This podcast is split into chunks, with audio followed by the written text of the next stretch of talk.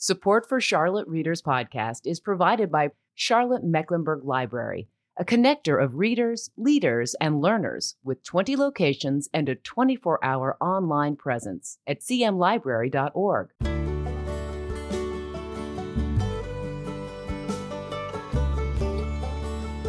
Welcome to Charlotte Readers Podcast, where authors give voice to the written words. In today's episode, guest hosted by Michelle Tracy Berger, a women's and gender studies professor and award winning creative writer herself, we visit with award winning author Julia Jordan Zachery, editor of and contributor to Black Girl Magic Beyond the hashtag 21st Century Acts of Self Definition.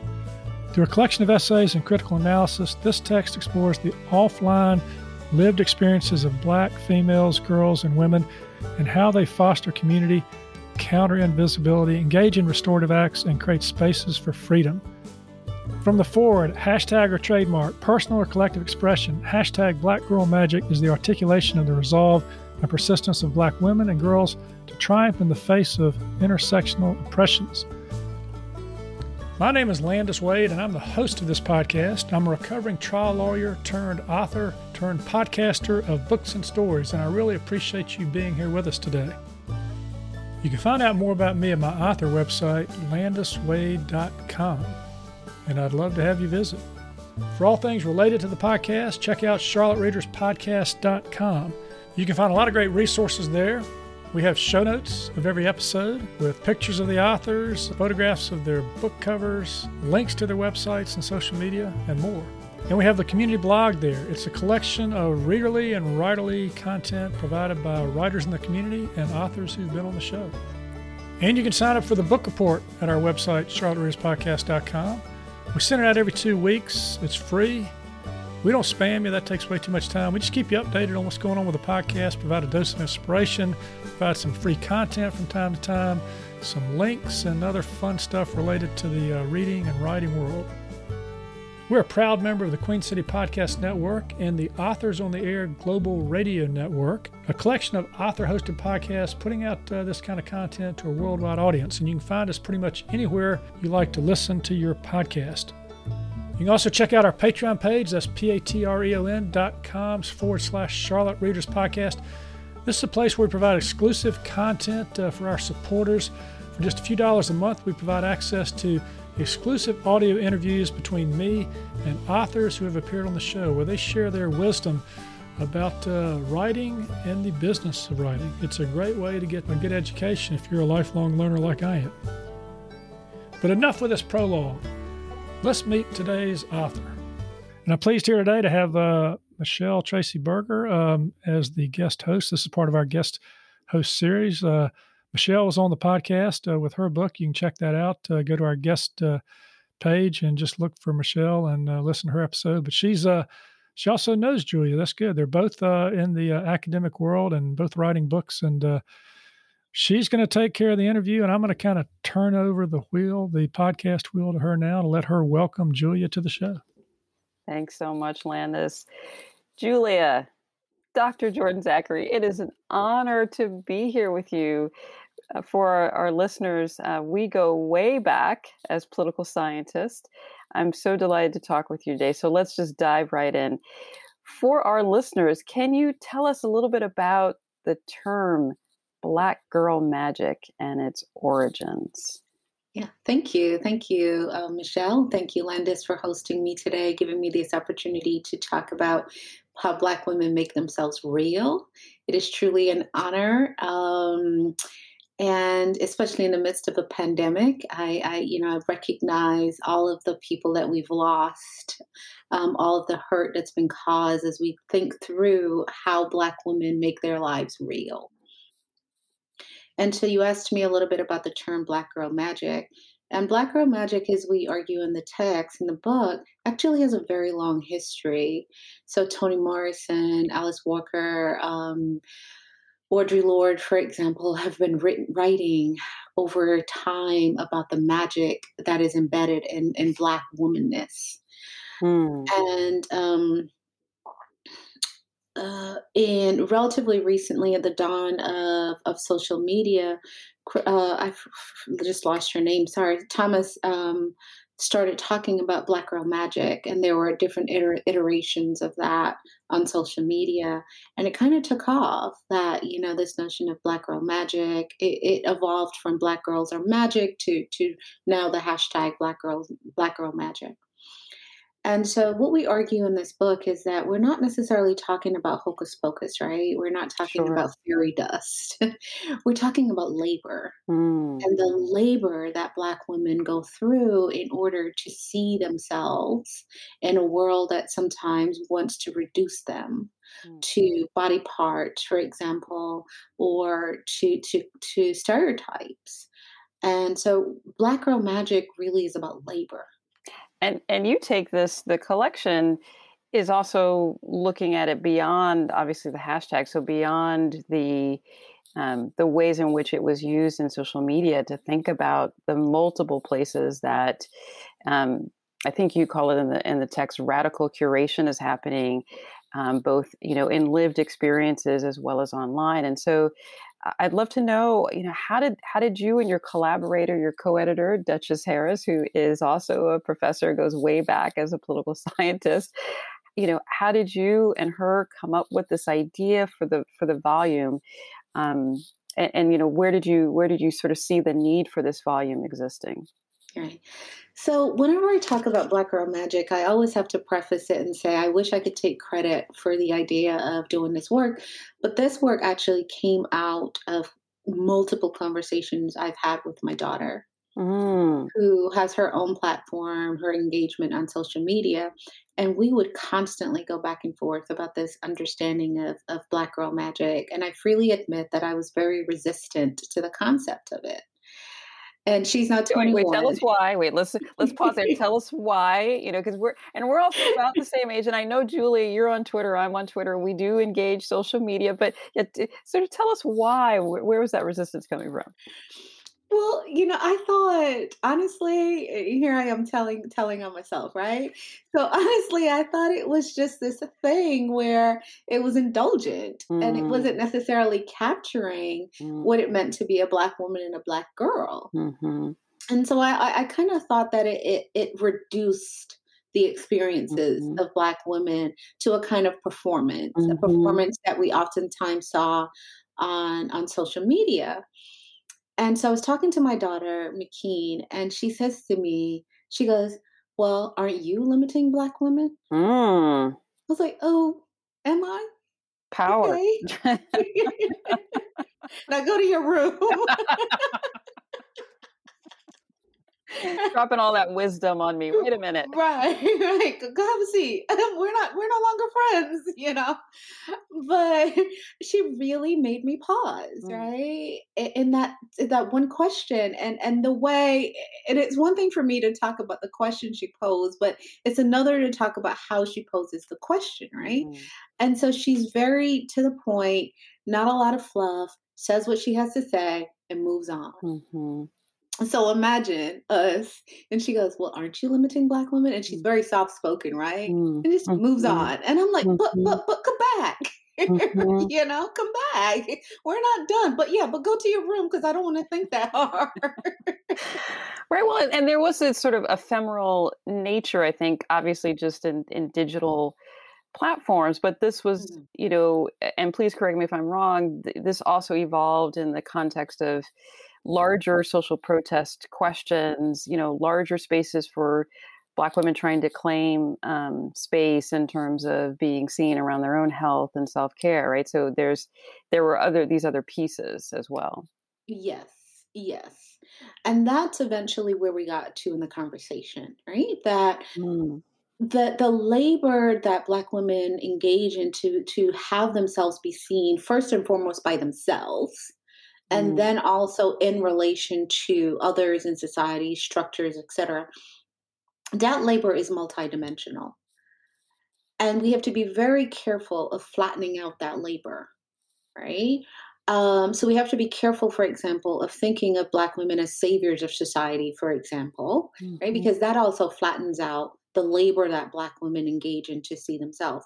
And so there is a part of a curation process that, yes, comes out of harm, is what we're mm. arguing in this mm. text, right? Mm-hmm. It comes from a place of harm, but it also comes from this very beautiful place of being able to imagine oneself outside of those spaces of harm. Mm. Right? And so, yes, we talk about what it looks like in, in in real life of having to curate somebody who was, you know, who was a victim of, for example, um, domestic violence, interpartner violence. What do, what does that mean when you are bringing that person to life? Mm, mm-hmm. Hey. Mm-hmm. Mm-hmm. And well, I was going to say, and you in in the collection, there's this theme too of this idea of uh, Black women can become hyper visible in culture as well as invisible and looking at the ways in which you know different uh, you know political social formations push against those pieces and i, I think that's such a important contribution you know to the to the larger literature right? That those that those dynamics are there mm-hmm. that play that play for play on uh, black women's lives. Yes and we have to recognize that right? That that also this notion of visibility is multidimensional. Mm-hmm right? And so in another text i actually argue that black women become shadow bodies. Mm-hmm. so sometimes they're seen but not seen mm-hmm. because it depends on the kind of ray of light that's given to them. And and i think that we pick up a little bit about that even though it's not named explicitly in this text of what does it mean when a particular kind of light is cast on you and mm. where is your agency mm-hmm. in responding to that light right and so I also think you know there's there's a lineage for that this type of work around with um, thinking through Black women, and I you know I oftentimes use your work, um, workable um, sisterhood. Did I get the title right? You did, and oh. thank you. I had to pause there for a minute. I'm like, am I right? Yeah. I mean, I use it so often, right? Where where you also curate these voices. Hmm you know and and that again is a kind of labor that I think that we're trying to get at is is this kind of making oneself real. And I think mm-hmm. that's at the crux of of this, um, you know, the hashtag Black Girl Magic is to say that we are real, mm-hmm. And sometimes complex, and sometimes you know full of joy, and and and, and the spectrum mm-hmm. of what it means to be Black, both through a lens of of of oppression, but also through a lens of what is possible. Mm. And and so, and I just I love that. And so, as you were talking to your daughter and being, I love this. You know, the two way dialogue where where wisdom and knowledge is being exchanged, and then um, you know you work with Duchess. And so, did y'all think about? Did you do a call for proposals? Did you sort of think about your networks and think about okay we, we'd love to create this collection um, what's the best way to do so I, I, am asking you a little bit about you know what tell us a little bit about the publishing journey and how you mm-hmm. how you thought about working with this and also you you have done other edited collections before so you knew what you're getting into some because you know hurting uh, any kind of writer, but particularly scholars like herding cats. so yes, and so like I said, the, the, the the prompt for it came from this conversation with with um, with McKean, my daughter, and I happened to have a conversation with Duchess because I'd already had planned on doing the collection. I had a conversation with Duchess, and Duchess was like, "Oh, can I work on the project with you?" I said, "Certainly, Duchess," because part of Black Girl Magic is community. Hmm part of my Black feminist identity and the work that I do is also about community and trying to break down these kind of notions that academia has to happen in isolation. Right? So I, I try not to just write about things, but I try also as best to live what I'm writing about. Mm. And so we and can we just can I just I have just have to interrupt you for for in the scholarly world this is a radical move to try to bring your whole beingness into the academy. So I just want to acknowledge that. And, and you have been doing that and modeling that for so many of us. Oh, thank you. I try. you know um and and it goes against this notion of disembodiment but that's a whole nother conversation so you know spoke to duchess we put out a call for papers and we ended up with so many mm. initially we were just going to do a special issue of the national political science review which is part of NCOBPS national conference of black political scientists so we thought oh we'll just get you know maybe four articles. We'll publish those. And I don't know if you all saw that, but it's it's a beautiful cover of Black Girl Magic for um, for the journal, where there's just a little black girl dressed in her her jeans jacket. You know, this image. And so we thought, huh, you know, we'll be satisfied with a few articles. We'll publish this and then be done. So we put this call out, and we got such a response. Mm and such a beautiful response. So we were like, um, what are we supposed to do with this? And so that's how we ended up with this edited volume, uh, in addition to the journal article, right? So it's almost like it's a series of, of this grappling with Black Girl Magic. And so the, the journal articles focus primarily on politics since it's, mm. it's a political science journal. The book actually allows us to expand and cross boundaries and cross um, you know these these fields of study and so we were able then in the book to really stretch our understanding of, of, of Black girl magic, right? Looking at this notion of the spirituality of it, looking at it in the future, looking at it as a response to, to violence. Um, we were able to do that. And, and, um, you know, uh, Uh, you, you asked me about herding cats. Yes, putting together an edited volume can be a challenge. I will not I will not pretend otherwise. And each time I do one, I say I will never do it again. I am done. and then you and you forget because then the you know it becomes a little bit further away, and you're like, oh, I could do that. That was re-. you remember the best parts of it. I think mm, sort of like right. lovely childbirth to some mm. degree. It's like forget some of the challenges. Like, oh yeah, this makes sense, right? or or I'm just a glutton for punishment, right? right because right. here because here I am working on two edited volumes on Black women and COVID. Oh, oh, okay. Well, I, I, I want us to talk about that as well. But mm-hmm. I think you are going to um, read for us, read a selection. Yes, please. To hear that. Okay. And then we'll we'll pick back up where we were. Okay. So I'm going to read just a, a very short, a few short pieces that I think are central to, to this notion of Black Girl Magic. Hashtag Black Girl Magic, although used widely in the digital world, is a term begging definition and some form of operationalization. We make this claim not in a positivist or even post positive academic sense, nor do we make this claim to necessarily collapse the concept into a singular understanding. Rather, it is our intention to better understand what makes Black femmes, girls, and women magical. When and how do we know that magic is the cause of their success? Furthermore, how do we create a context within which magic might materialize? Collectively, this volume bridges theory and practice by offering critical interventions that speak to contexts that allow Black femmes, girls, and women to thrive and flourish, and show us how magic manifests in the everyday actions of Black femmes, girls, and women.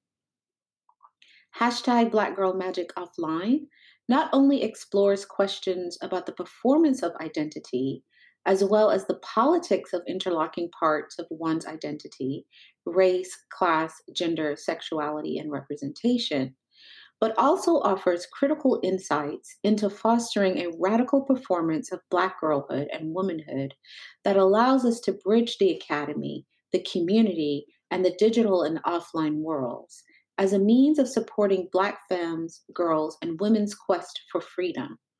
This is one of the ways that hashtag Black Girl Magic asserts power even offline. In speaking of magic and Black girlhood and or womanhood, Black women such as Walker, Morrison, and Thompson are not necessarily speaking of hocus pocus. Instead, They are explaining an ideology, belief, or practice that allows Black femmes, girls, and women to exist within an oppressive structure. What we argue is that hashtag Black Girl Magic is a form of critical literacy used by Black femmes, girls, and women as they work to invent and or imagine themselves in a society that often renders them invisible or hypervisible and subjects them and their communities to illicit violence. Thank you so much. That was just fabulous. So I wanted to pick up where we uh, paused, um, thinking about the interdisciplinarity of this work. I'm just curious if you would share with us um, the importance of that, why you think that was important, because you have scholars who are across you know different social science areas communication political science the humanities and and and what you're hoping that also will um, support in the academy.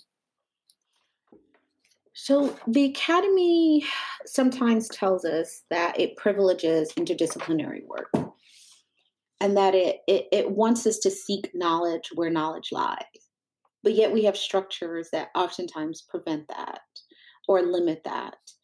And so, pretty early in my career, I decided wherever possible, I wanted to create space for the telling of these stories and for myself and others to have an opportunity to grapple with these issues through multiple lenses, right? So there's no one way of really understanding what Black women experience. But if we can look at it through, you know, the tools that we collect in our individual disciplines, I think we're better able to create a more nuanced picture of Black women's experiences. Mm-hmm. And so I, very early in my career, I, I was kind of committed to this idea. Um, and I and I and I want us to be in in community, right? Because if we think about Black feminism, one of the the the cornerstones of Black feminism is community. Absolutely. Right. And so, how do you do that in in your work? And so, I try as best I can to have my work reflect community. And so, this I don't think about it necessarily as being interdisciplinary. I think about it as a gathering of information to help build community so people can see themselves. Mm. Fantastic. And and as I was looking at the collection, I'm also thinking it might be of interest to K through 12 teachers, to potentially other um, other lay communities, and eh, because the the work is really richly defined um, and also accessible. So it's not just, I mean, it is a scholarly piece, a scholarly book, but it seems like there are other entry points in there. And I'm, I was curious if you had also had that vision for the book as well. Right. And so, you know, one of the things that we were committed to as mothers, as Black women, as Black women in community, and then finally as Black women scholars, was to have this be written in an accessible way and to allow for, of course, we can't capture everybody in one text, that's not possible, but to allow for these varied entry points. So that's why we had mm. talk about Black girls seeing themselves and, and their cultural literacies, right? And we talk about what it means to be immigrant Black girls, for example.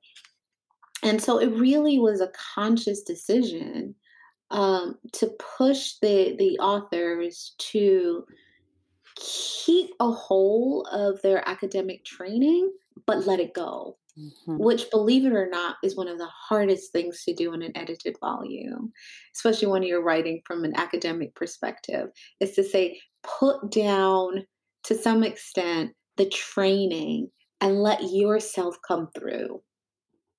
It is. It's one of the hardest things because also mm-hmm. people have been, as you said earlier, kind of tr- in some ways trained out of their own sometimes narrative voice when it comes to research and the eye has is very suspect in many ways and so the fact that you were able to support that in this collections is pretty powerful and i think it that's it will resonate across multiple communities because of that um, I, I, do have to ask um, thinking about the chapter with your daughter, what what was it like? You have a daughter. You have a chapter um, on interracial inter intergenerational dialogue.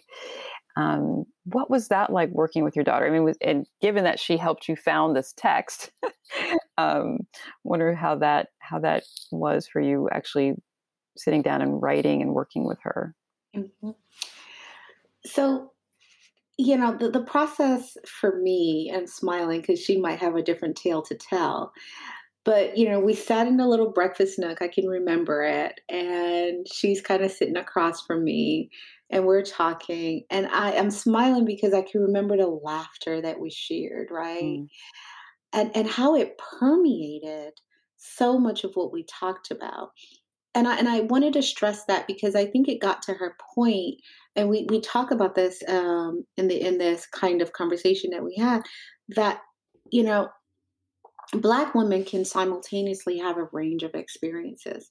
So we can fight for freedom and justice and we can laugh right? And sometimes those can happen in the same moment.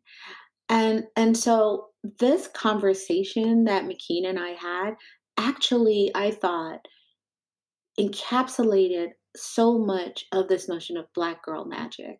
Mm. Right? Because we did grapple with some really hard um, conversations, um, questions, and and I loved how sometimes she would push back on me and, and, this isn't always in the in the text, but we had these moments where she looked at me. She goes, "Do you want to think about that again?" you know, and then she would just proceed to humming whatever song she was humming, and she gave me time to think about it. You know, she was patient. was patient. yes, you know, but I, and and I have to say this right because we're talking about this kind of intergenerational kind of exchange and I tell this story often because it helps, I think, to understand this notion of Black girl magic and how we talk about it being intergenerational. I remember when McKeen was first born, she was maybe about two weeks old or so, and my grandmother came to visit and she held her. And she just kept holding her and looking at her. And then finally, she looked up at me and she said to me, This child has something to say, and you better not stop her. Mm-hmm. Mm. And I feel that way so much about Black girls, mm. right? That they have something to say.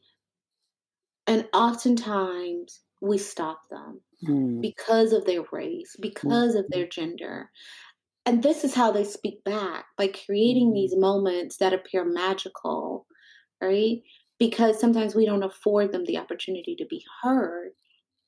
And so it was really mm. important mm. for me to to include that last, you know, that conversation with McKeen again, hopefully to help signal to younger women, um, teen, she was, you know, she was in her teens at this point, that you all have an opportunity to shape our literacies.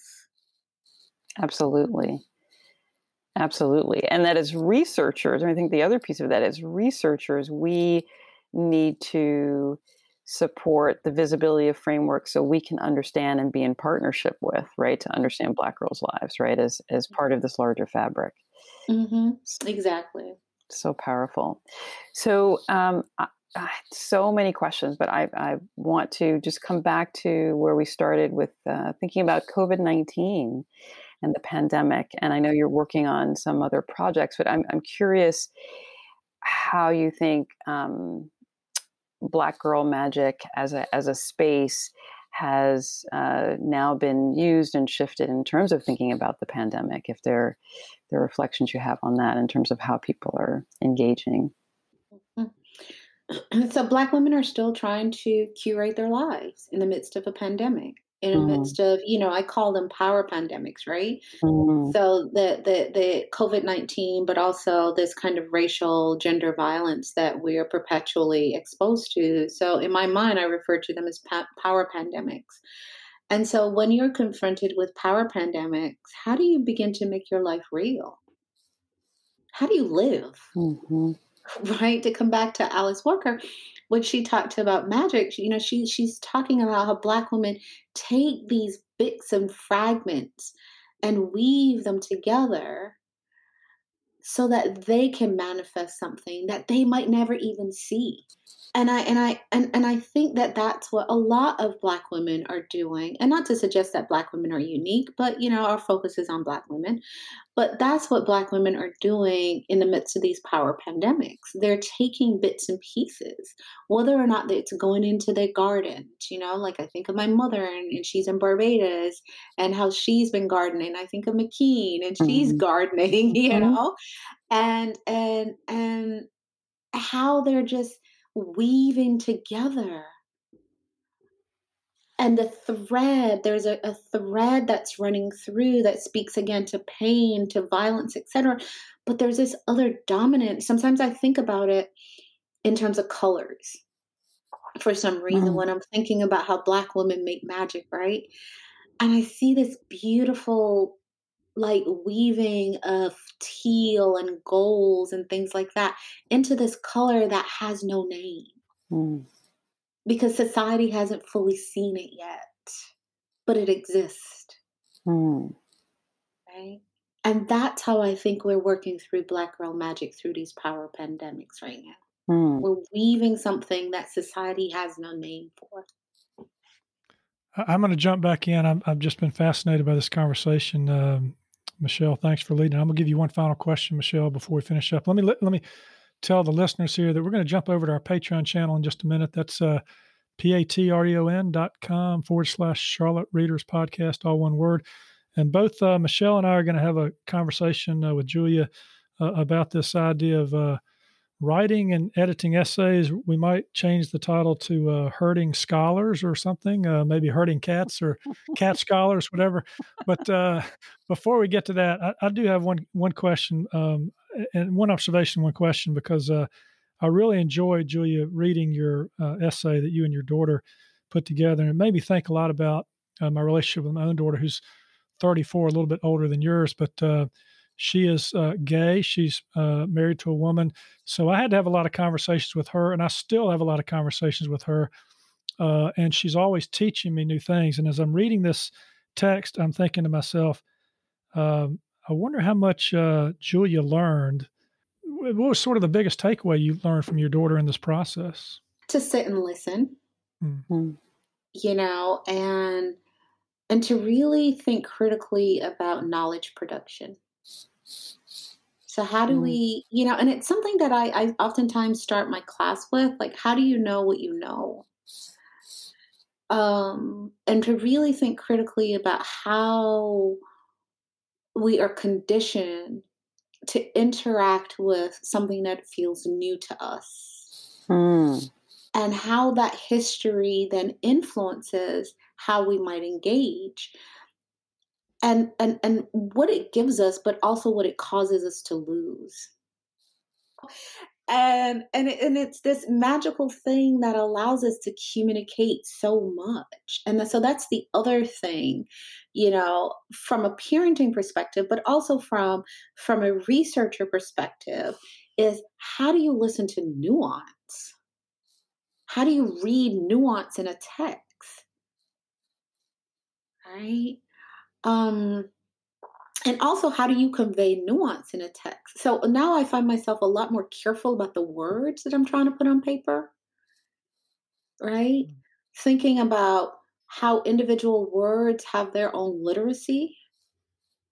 Mm-hmm. And it's important to think about that.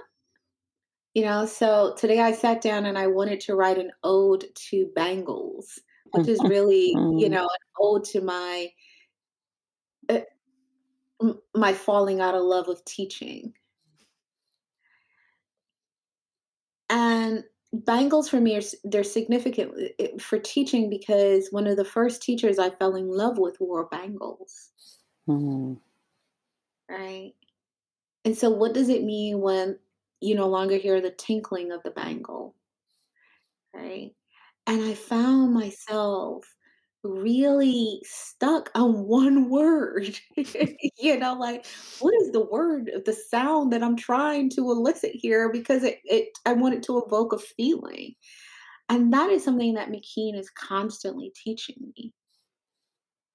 That's great. Mm. Michelle, you get the last uh, last question here. Well, coming back to our political science roots, I I thought it would be helpful to hear how you think um, Vice President Harris will support this idea or influence this idea of Black girl magic, given her roots and who she is. Curious if you've been thinking about her. So I have been for lots of different reasons, um, from the immigrant background, from you know my curiosity as a political scientist, and the whole nine. And I think that they again that that her engagement or our engagement with her through Black Girl Magic, because I can't speak for her engagement with Black Girl Magic, so it will be more of our engagement vis-a-vis Black Girl Magic with her uh, what does that look like? Uh, what does it look like beyond a kind of symbolic representation? Oh my gosh, there's somebody that looks like me. And I think it's beautiful to watch these little girls celebrating, you know, with the t shirts, my VP looks like me and stuff like that. I recognize the value of that. Um, especially having worked through black girl magic right and looking and i and i always thought about it simply as a symbolic thing and not a substantive thing and I think that where some of us are going to work through the magic is how we make our lives real because now we are able to see her and see ourselves represented in these different ways, right? Um, but also her in conversation with with other women, such as Stacey Abrams, allows us for this kind of expansion of how we understand the labor that we do. It's not new labor, right? But a continuity of labor. And again, I come back to to to my daughter, you know, um, I mean, thinking about political science. And she said something to me after the recent election. She goes, If y'all think you're scared now of us coming out to vote, wait till we can actually run for office. Hmm. And I was like, uh, What are you going to do? She goes, I might not be the one running, but I'm learning how to support women that are running. Mm. And I know how to use social media. Mm. Like, All right, now bring that magic. Right? yeah, she she puts us all to shame. I think you said she's got a Twitter account that's like a hundred thousand followers or something. That's great. I, I, think she will be on your show at some point because she will probably write a book or or exactly. Right? Yeah. So. yeah. Well, look, I, I want to uh, Michelle. Thank you for uh, leading this conversation today. It was my deep, deep pleasure. Thank you. Yeah, yeah. And Julia, thank you for uh, for participating. Listeners, don't forget to jump over to Patreon and listen to the rest of the conversation. But Julia, thanks so much for being on Charlotte Readers Podcast. Thank you so much. It's truly been an honor. I appreciate you both. Well, that's it for today. Another fine author giving voice to the written words. You can subscribe to this podcast for free at Apple Podcast, Stitcher, Spotify, iHeartRadio, and most any podcast platform you like to listen to your podcast on. If you like what we're doing, please consider leaving a short written review on Apple Podcasts or the podcast platform of your choice, because when you do, our authors' voices travel much farther and wider in podcast land. And if you're inclined to help us help authors give voice to the written words, and you'd like some member only content cultivated by our authors and me as our thanks, please consider becoming a member supporter. You can find out how to become a member supporter and more about today's show and all previous episodes at charlottereaderspodcast.com. Thank you for listening. We really appreciate it. I'm Landis Wade for Charlotte Readers Podcast. Charlotte Readers Podcast is a member of the Queen City Podcast Network, powered by Ortho Carolina. For more information, go to queencitypodcastnetwork.com.